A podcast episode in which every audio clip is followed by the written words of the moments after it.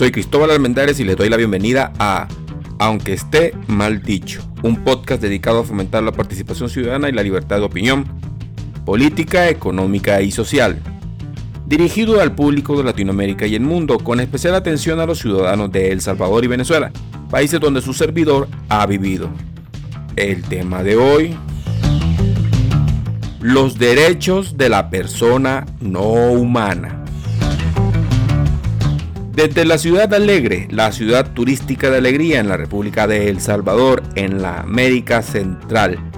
Llegamos a ustedes gracias a Tecapa Shop, donde podrás adquirir tus recuerdos y regalos para toda ocasión.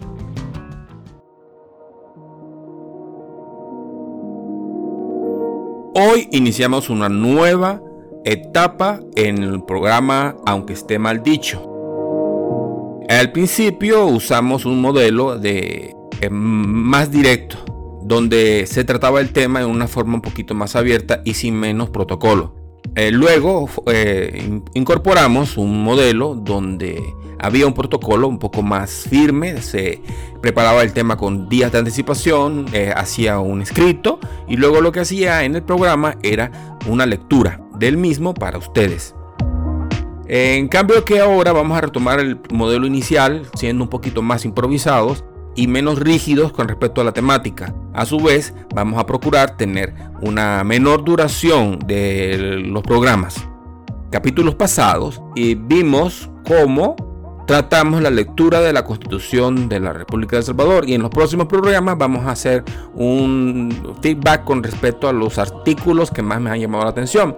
El día de hoy vamos a hablar del primer artículo de la Constitución, que dice la persona humana y los fines del Estado. El capítulo artículo 1. El Salvador reconoce a la persona humana como el origen y el fin de la actividad del Estado, que está organizado para la consecución de la justicia, de la seguridad jurídica y del bien común. Asimismo reconoce como persona humana a todo ser humano desde el instante de la concepción. En consecuencia, es obligación del Estado asegurar a los habitantes de la República el goce de la libertad, la salud, la cultura, el bienestar económico y la justicia social. Eso es eh, lo que nos decía el artículo 1 o nos dice el artículo 1 de la Constitución de la República de El Salvador. Eh, lo que me ha llamado la atención de este artículo es que habla de la persona humana. Si hablamos de la persona humana, entonces debemos entender que existen personas no humanas. Así que me di la tarea de averiguar a qué hacía referencia y por qué estaba la existencia de, de esta figura jurídica de la persona humana. En primer lugar, hablaremos de la persona no humana. La persona no humana, según Wikipedia, dice que se conoce como persona no humana la propuesta de creación de una figura jurídica postulada para ser concedida a ciertas especies de animales. Algunas personas dicen que el criterio para conceder dicho estatus jurídico es que se demuestre poseer elevadas capacidades cognitivas y notable inteligencia en comparación con el resto de los animales, de las especies animales. Esta es especialmente diseñada para integrar, intentar proteger los derechos de los chimpancés, orangutanes y restantes grandes simios. Ya en varios países se han abierto causas judiciales basándose en este concepto. Sin embargo, otros defensores de dicha figura jurídica argumentan que el criterio para otorgar personalidad jurídica es simplemente poseer una conciencia. Eh, como habremos visto, la persona humana hace referencia al hecho de que eh, se ha notado eh, que ciertas otras especies aquí en la Tierra poseen grandes capacidades eh, cognitivas y no nos ha sido posible a nosotros identificarlo en gran parte por el ego que tenemos los seres humanos de creernos la, la especie superior y dominante dentro del planeta. Este ego nos ha impedido ver las capacidades cognitivas de estas personas, de estas criaturas. Entonces aquí se le está dando un, un valor agregado a, a estos seres vivos. En particular debería extenderse a todos los seres vivos. La inteligencia humana o el grado de inteligencia que conocemos como inteligencia humana no debería ser el referente regulador para identificar cuando una criatura o un animal o como tú quieras llamarlo sea poseedor de sentimientos o no sea poseedor de sentimientos y emociones que le permitan, por ejemplo, experimentar el dolor. Todo ser vivo experimenta el dolor que nosotros no seamos capaces de interpretar eh, sus, eh, sus sentimientos o a, través de su rostro o a través de otra forma, no significa que ellos no sientan dolor, no sientan estrés, no sientan pánico, no sientan miedo y que la incapacidad nuestra para, para interpretar eso no sería limitante para impedir que se les respete. Ahora, la persona humana da un valor, también tiene un valor jurídico para nosotros, porque en la antigüedad no eh, existía lo que se conoce como esclavitud, y en la época reciente lo que tenemos es la esclavitud moderna, la llamaríamos esclavitud moderna, la esclavitud de los últimos 500 años, la esclavitud que fue importada a través de la expansión europea en el mundo.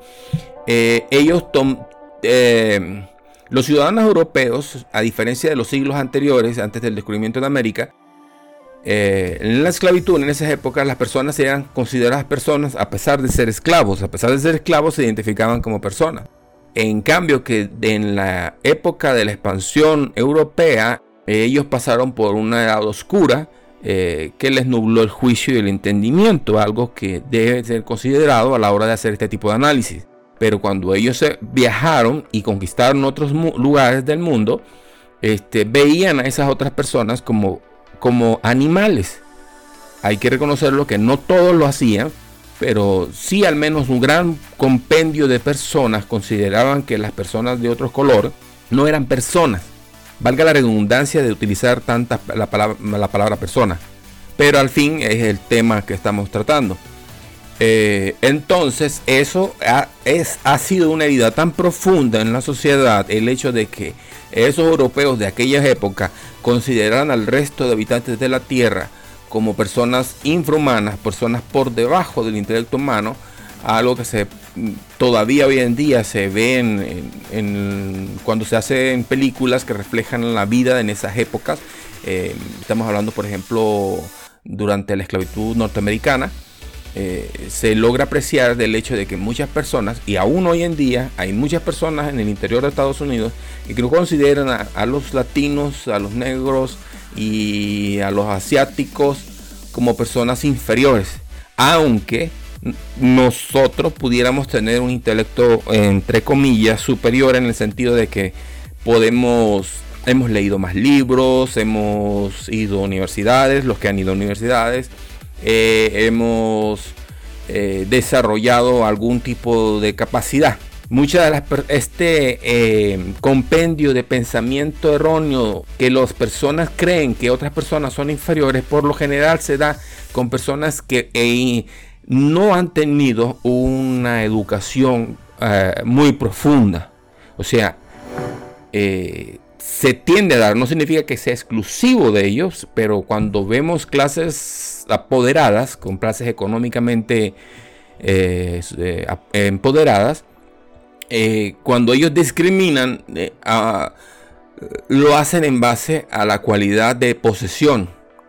Yo poseo algo que tú no posees. En cambio que las personas que tienen un bajo nivel económico y cuando son discriminadoras, ellos lo hacen en base a algo que poseen y ese es el color de piel, un ejemplo, o el acento, o, otra forma de discriminar. Eh, un cargo, un trabajo, yo soy profesional y tú no lo eres. Entonces, todas esas formas de discriminación están amparadas en lo que se refiere a las constituciones modernas y con lo que se llama los derechos de las personas humanas. Significa que todas las personas, independientemente de su color de piel, de su grado educativo, de su condición económica, son iguales ante la ley y son jurídicamente considerados iguales y tienen iguales derechos e iguales responsabilidades, algo que también debo acatar. Para terminar, debo incorporar aquí el hecho de que cuando escuché la persona no humana, eh, persona humana, mm, pensé también en la persona no humana, que, que cuáles son los derechos de la persona no humana hay dos aspectos que voy a mencionar y el primero es que eh, en la constitución de si existe la persona, los derechos de la persona humana, deberían también estar los derechos de las personas no humanas reflejadas ahí, aunque sea en un pequeño capítulo, porque al mencionar persona humana, forzosamente dice persona no humana. Y una de las condiciones que debería fomentarse es el hecho de que no se puede prejuzgar en base a nuestro nivel de intelecto o nuestro nivel de capacidad para interpretar nuestro entorno como el modelo máximo de capacidad cerebral, por decirlo así. Eso significa que pudiéramos encontrar criaturas mucho más inteligentes e incluso en nuestro planeta, aunque nosotros no tengamos la capacidad para interpretar esa inteligencia o ellos tengan la capacidad para hacernosla entender. No cabe destacar, o sea, cabe destacar el hecho de que vivimos en una época en que se, ya no es tabú el hablar de la existencia de vida en otros planetas, ya es una, un hecho aceptado por la mayoría de las personas. Eh, sin embargo, siempre va a haber un porcentaje que se va a oponer a estas nuevas ideas sin embargo, para la mayoría de los ciudadanos, la existencia de vida extraterrestre es algo cotidiano. Eh, lo que está en tela de juicio hoy en día es si esas vida extraterrestre tiene la capacidad para venir a la Tierra y contactarse con nosotros. Aún así, ese caso también debería ser considerado, ponderado, considerado o tomado en cuenta a la hora de de establecer esta normativa de lo que es la persona no humana. Y no limitarlo simplemente a criaturas como vemos que es el pensamiento filosófico de intelecto casi humano que me suena mucho a Harry Potter eh, y como algunos magos en Harry Potter consideraron a las otras criaturas mágicas con conciencia eh, inferiores eh, no lo hallo que sea correcto, ni que sean de la Tierra, ni que sean de otro lugar del universo. Entonces, persona no humana debería integrarse como un conjunto de leyes para no solo tratar a las criaturas vivas dentro de nuestro planeta, sino en la posibilidad de considerar de que en algún momento tuviéramos que eh, enfrentarnos a la, a la idea de que tenemos que tener contacto con criaturas de otros lugares del universo. Esto es todo y nos vemos la próxima semana.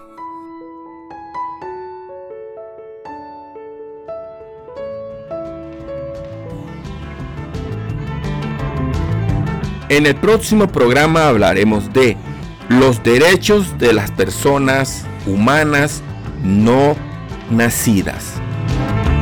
Soy Cristóbal Almendares y esto ha sido Aunque esté mal dicho. Búscanos en Facebook como Aunque esté mal dicho y no olvides seguir tu podcast favorito de opinión política, económica y social, Aunque esté mal dicho. Búscanos en Spotify o en tu plataforma de podcast favorita. Nos despedimos desde la ciudad turística de Alegría en El Salvador y para el mundo con el auspicio de Tecapa Shop. Visítanos y descubre la belleza y los paisajes de nuestra alegre ciudad. Muchas gracias y recuerda que mi opinión no importa, pero tu voto cuenta.